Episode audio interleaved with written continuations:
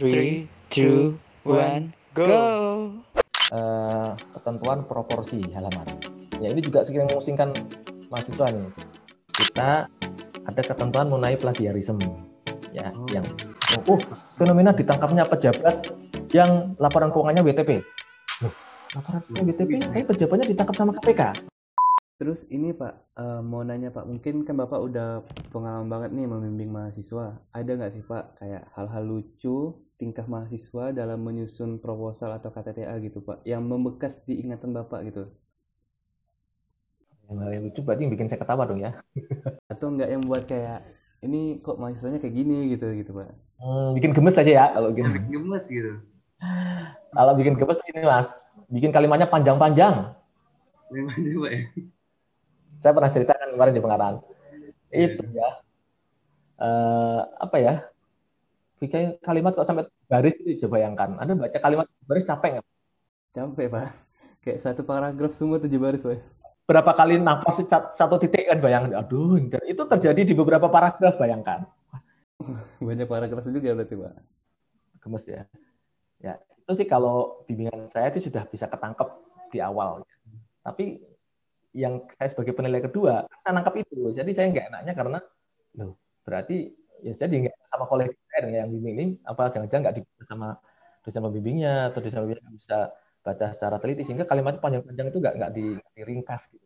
Nah itu bikin gemes. Makanya kemarin saya bilang, kalau anda bikin kalimat maksimal satu kalimat itu tiga baris maksimal ya. Itu udah orang bikin capek ya. Syukur ada bisa dua baris maksimal. Jadi jangan panjang-panjang banget. Capek. Capek Pak berarti. Itu kan juga kalimatnya nggak efektif. Kenapa? Iya. Karena dibaca orang jadi makin nggak ngerti. Kalau satu Iya. kalimat terdiri dari dua tiga ide kan jadi "Hmm, kalimatnya sebenarnya idenya apa sih kok campur-campur gini gitu loh. Jadi kayak cerita gitu Pak jadi Pak. Itu satu yang bikin gemes ya Mas ya. Iya Pak. Kemudian bikin gemes lagi lucu itu kadang-kadang mahasiswa itu gini. eh, satu halaman isinya tabel semua. Oh, tabel semua gitu. Wah, ini kalimatnya mana kok isinya tabel semua sama gambar. Iya. Jadi tabel itu yang bagus itu maksimal sepertiga dari halaman maksimal. Maksimal ya, bertiga. Jangan sampai satu halaman isinya gambar sama tabel semua. Aduh, ini nggak nyeni banget ya. Bisa struktur organisasi. Waduh, kalau mau kayak gini taruh aja di lampiran. Lampiran aja Pak Ya. Jangan taruh di body, jangan di body, jangan di body apa namanya tulisan gitu loh. Wah ini nggak Iya. nggak asik banget bacanya. ini maksudnya juga diajari hal seperti itu. Karena ada lihat deh di di paper-paper nasional maupun internasional kan nggak ada yang seperti itu. Pasti gambar juga diatur sedemikian rupa sehingga melihatnya manis gitu ya. Itu yang nah, ada bikin yang bikin gemes lagi sudah dikoreksi berulang-ulang itu lagi ketemu lagi ketemu lagi Salahnya itu itu aja Pak ya. Ah, artinya berarti dia nggak nggak cermat baca koreksi kita gitu loh. Kalau saya ngoreksi kesalahan ini di sini kalau nanti di kalimat berikutnya ada seperti itu dia koreksi dong jangan nunggu saya coret. Masa saya harus coret semua? Ya misalkan dia tahu nih kalau ada kata-kata asing harus di italic ya dimiringin. Yo, dia harusnya aware dong otomatis di kalimat berikutnya dia di di halaman-halaman berikutnya ada dia cek. Kalau kata-kata yang asing harus dia miringin semua gitu loh. Jangan cuma itu doang dimiringin. Gitu. Biasanya ketemu lagi ketemu lagi kan jadi. Cuman kayak notisnya iya cuma lihat coretan kita doang kan. Eh, lihat coretan. Kan kan dia kalau mau tak coretin banyak nanti coretin saya lebih banyak daripada tulisan itu. Iya. Mahasiswanya yang bingung sendiri Pak sebenarnya Pak. makanya kan ya saya harapkan nih lebih teman-teman bisa lebih paham lah maksudnya tuh gimana gitu ya. Tuh tulis sih ya. Tapi ya mahasiswa unik-unik sih mas. Ada yang memang sekali coretan langsung ngerti yang dia langsung dirubah semua ya. Yang dia ya tipenya beda-beda lah itu Itu banyak banyak juga Pak yang kayak gitu Pak. Atau beberapa aja Pak. Mahasiswa stan Pak. saya ambil 50-50 gitu mas antara yang, yang ini. tapi dengan proses pembimbingan akhirnya setelah terakhir lebih manis gitu lihat-lihat ada progresnya ya biasanya gitu kalau saya lihat anak ini ada progres ya selama pembimbingan ya saya akan kasih nilai bagus yang ada progresnya bagus nih tapi kalau anak kok kayak udah kasih berkali-kali kok segini-gini aja ya wes mau lagi ya gitu loh Benar.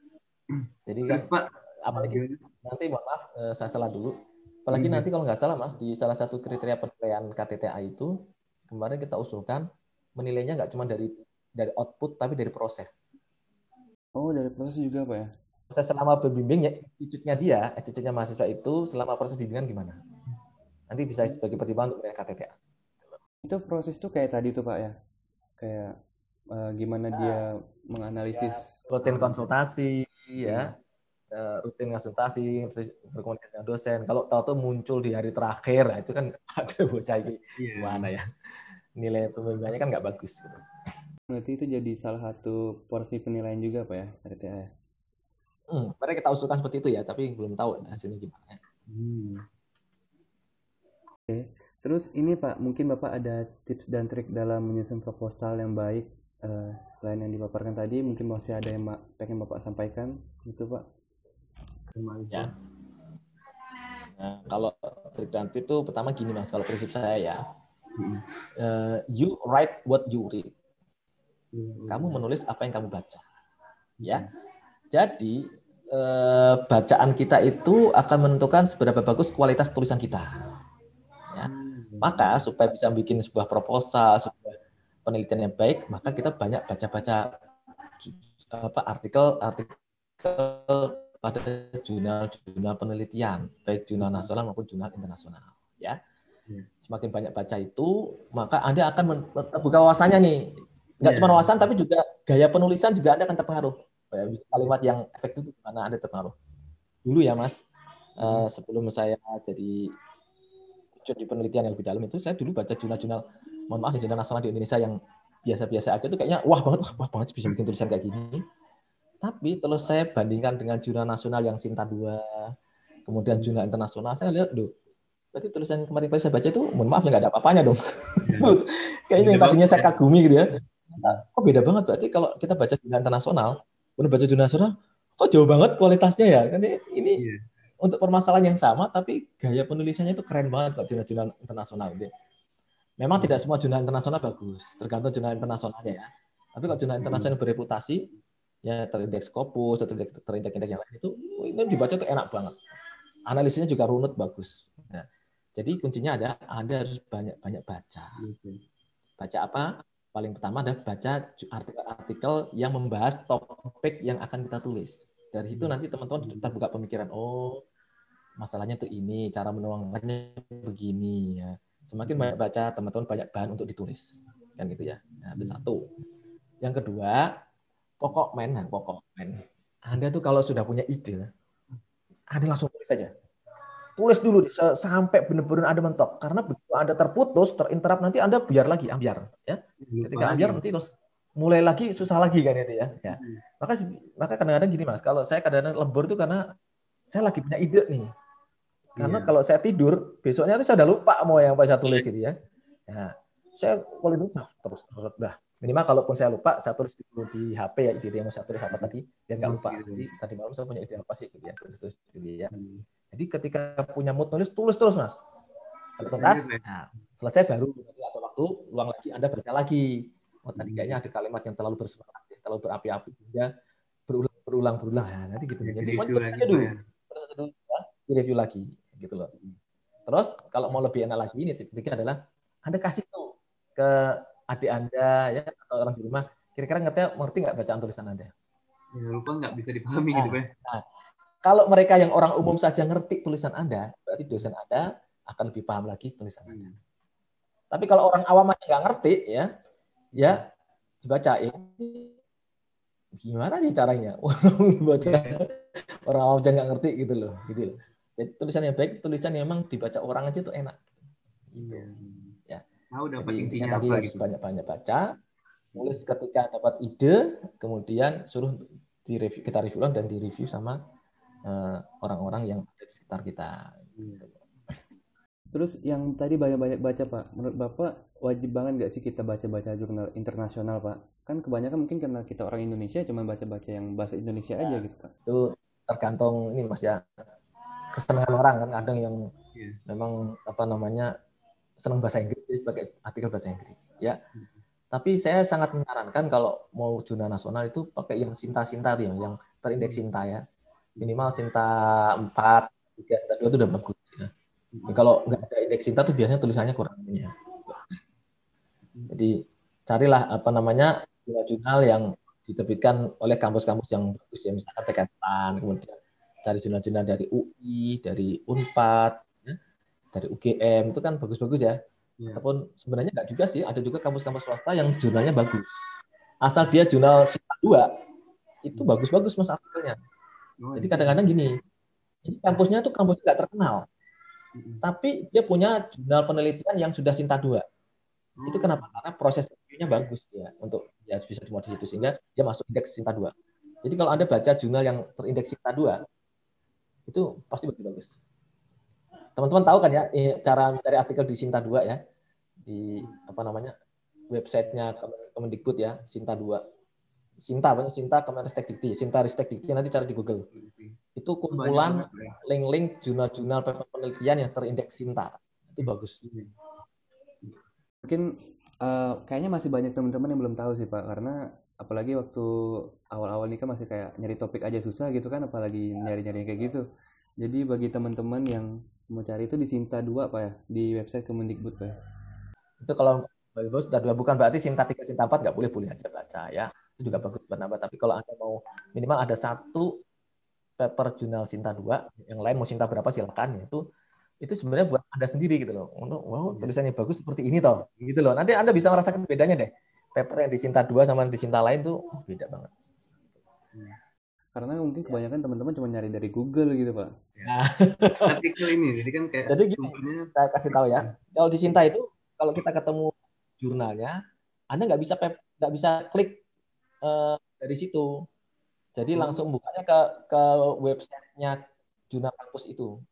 Jadi misalkan ketemu Jaki ya jurnal akuntansi keuangan yang punyanya si UI anda nggak bisa langsung buka artikelnya dari situ langsung nanti terblok tapi anda lihat di sebelah kiri nanti ada alamat alamat websitenya jurnal itu anda bukanya di situ di homepage-nya mereka baru cari artikelnya di sana nah, caranya gitu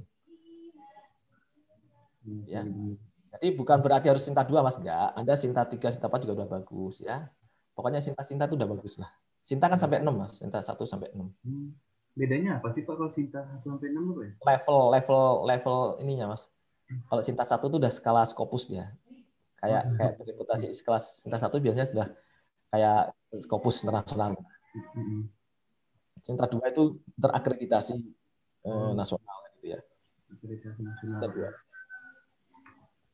Semuanya sih yang ada Sinta 3 itu terakreditasi, cuman levelnya tuh paling tinggi Sinta 1, Sinta 2. Nah, kemudian Sinta 3, 4, 5, 6. Ini di jurnal Pekanstan kan ada Sinta 4 tuh yang substansi kan udah masuk 4 tuh bagus juga. Oh iya. Itu ada beberapa juga paper penelitian saya di situ di jurnal substansi. Berarti tadi ada tiga tips dan trik ya Pak ya dari Bapak ya Pak ya terkait penyusunan proposal. Mungkin ini juga baru Pak untuk kami dari tips trik ini sehingga mungkin bisa kami implementasikan ya. Terus ini Pak, eh, sebenarnya bahasan kita ini udah selesai sih Pak. Nah, udah mau selesai juga. Jadi saya mau ngajak Bapak eh, main game This or That atau Quick Question. Bapak pilih salah satu aja nih dari dua pilihan. Nggak boleh dua-duanya Pak. Nah, pertanyaan santai aja sih Pak. Santai aja. Ntar kalau saya nggak bisa jawab gimana dong? Harusnya bisa Pak, karena ini pertanyaan yang simple aja gitu Pak, dan terkait Bapak juga gitu. Dan harus dijawab cepat Pak, biar ini apa ya sesuai hati nurani Bapak lah gitu. Berat. Pertanyaan pertama, eh, lebih mending Akpom atau AQ Pak untuk mata kuliah KTTA? Oh, kalau saya apa, Mas? Akum. Kenapa Pak? Akum Pak. Eh, pertama karena memang saya mengajar pemerintah dan yang kedua eh, kalau kita melihat di referensi literatur penelitian di Indonesia ya itu penelitian mengenai akuntansi pemerintah tuh masih jarang ya Hmm. masih banyak terbuka peluang untuk menghadirkan riset-riset di bidang akuntansi pemerintah makanya saya senang termasuk disertasi saya disertasi saya di S3 itu juga tentang akuntansi pemerintah Jadi masih banyak yang belum digali. dan sesuai juga dengan tugas fungsinya. Ah, sesuai tugas fungsi saya Keuangan juga kan keuangan negara. Jadi saya senang Gitu. Akpom. Hmm. Oke Pak, untuk selanjutnya nih Pak, kan tadi dari pemaparan Bapak nih ada kayak mahasiswa yang menyusun proposal. Nah pertanyaannya, mahasiswa deadlineer tapi bagus hasilnya, atau mahasiswa yang rajin, yang sering konsul tapi biasa aja hasilnya Pak? Wah ini Juga susah ya. Susah juga Pak ya. Eh, ke yang satu apakah kita saya menilai menilai prosesnya atau saya menilai outputnya gitu ya Iya. gini saya lebih senang melihat proses ya ya kalau melihat proses itu berarti eh, paling enggak saya bisa kontrol kualitasnya ya. Karena kalau dia deadline bagus saya nggak tahu bagusnya itu karena apa. Oh iya. Ya. apakah bagusnya itu karena dia memang benar-benar pinter benar-benar keren atau mohon maaf dibikinin orang atau nyontek yang lain kita nggak tahu. Tapi kalau dia rajin proses bimbingan saya tahu progresnya. Oh dia bisa bagus karena memang proses diskusi kita gitu loh. Jadi saya memang lebih lebih senang ada progresnya ke situ. Tapi eh, ada nggak sih Pak yang mahasiswa yang progresnya bagus tapi hasilnya biasa aja Pak? Ada nggak sih Pak gitu Pak? Dari ada pengalaman aja sih aja ya. ada aja Hmm. ya cuman eh, saya karena menghargai progres ya tetap saya lebih bagus gitu. Hmm. Oke. Terus ya saya nggak perlu kasih tahu lah saya ngasih nilai berapa kok KTPA. Iya. Terus ini yang Pasti bagus-bagus kok kalau yang saya bilang. Ini yang pertanyaan terakhir nih. Jadi dosen pengajar atau dosen pembimbing Pak? ngajar dosen pembimbing ini terkait apa KTTA. Ya, dosen pembimbing KTTA Pak. Dosen pengajar mata kuliah gitu Pak. Kan Bapak ngajar. Hmm, sebenarnya kalau saya jadi eh, dosen pembimbing itu juga termasuk mengajar mata kuliah itu gitu. Ya.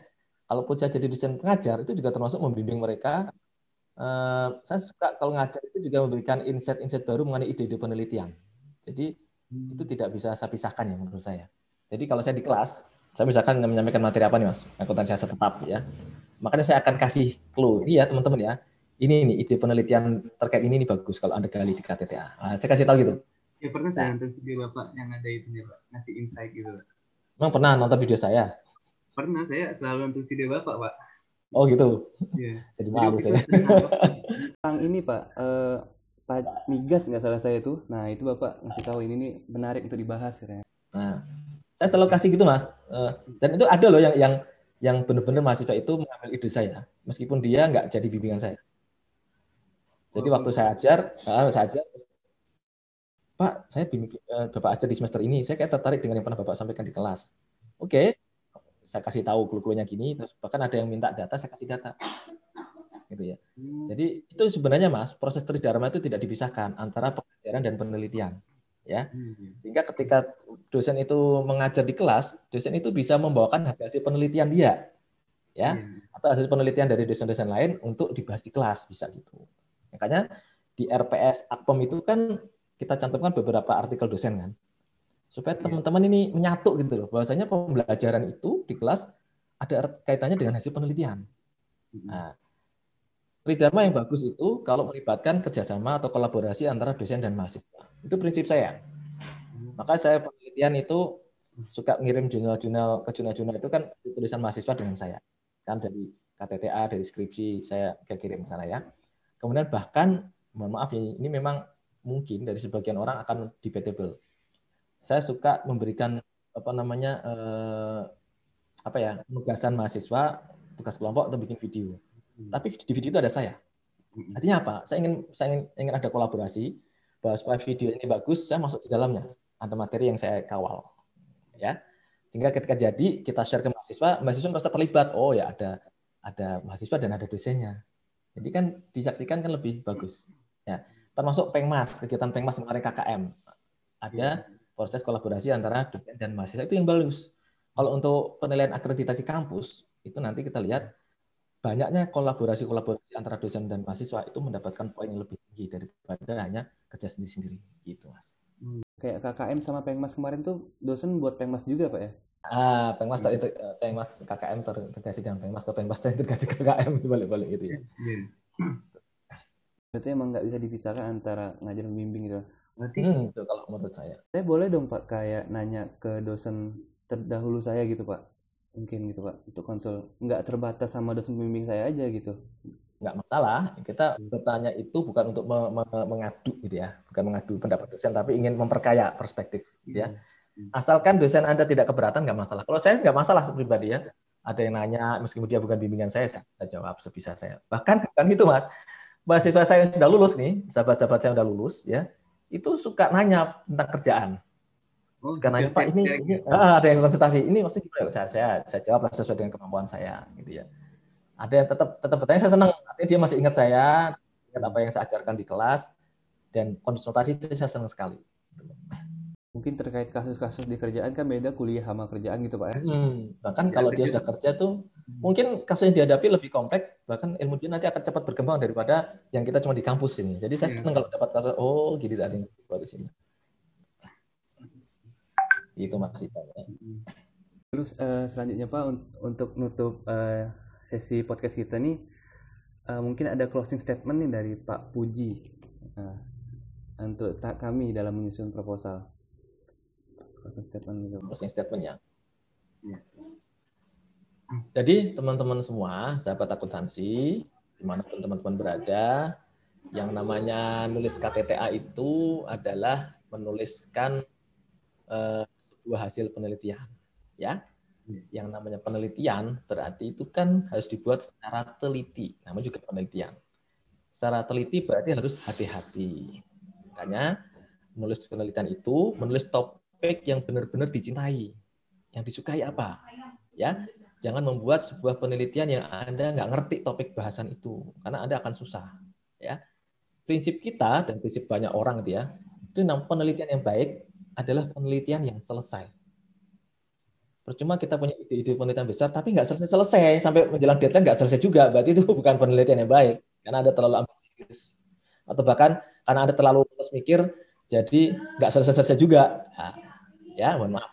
Jadi penelitian baik, penelitian selesai itu dulu. Maka idealnya memang ide atau penelitian itu berasal dari passion kita.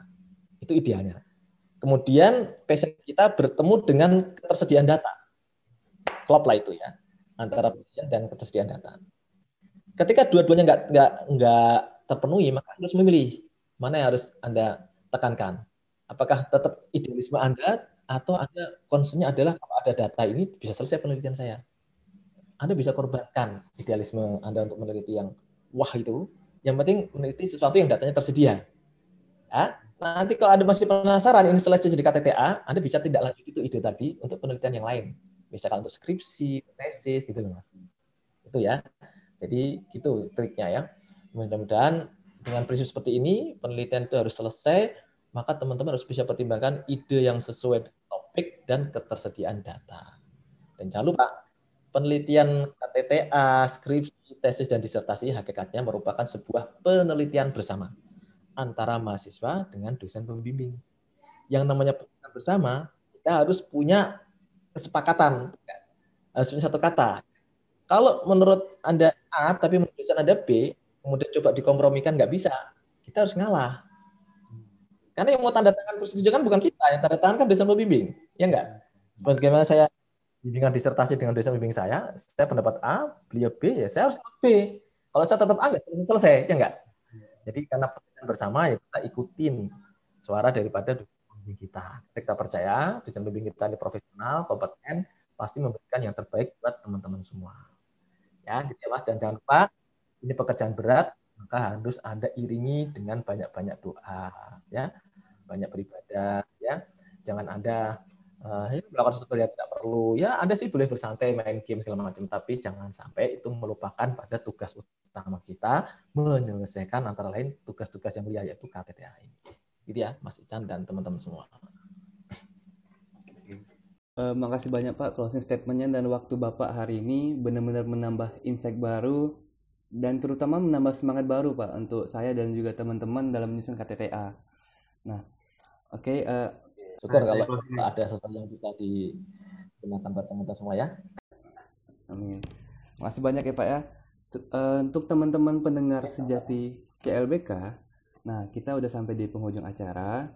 Semoga apa yang ada pada hari ini, ada pada podcast kali ini nih bermanfaat untuk teman-teman semua, menambah semangat, menambah insight baru. Dan juga jangan lupa untuk menonton podcast kami terus di channel YouTube kami dan juga di channel Spotify kami. Nah, untuk di channel YouTube, eh, teman-teman bisa untuk like, comment, and subscribe biar kami juga terus semangat membuat konten-konten ini. Dan juga pastinya untuk Eh, kebermanfaat kebermanfaatan kita bersama semua. Oke okay? uh, sekian dari saya Ican pamit undur diri. Terima kasih. See you on the next video. Bye bye sampai jumpa di podcast selanjutnya. Terima kasih.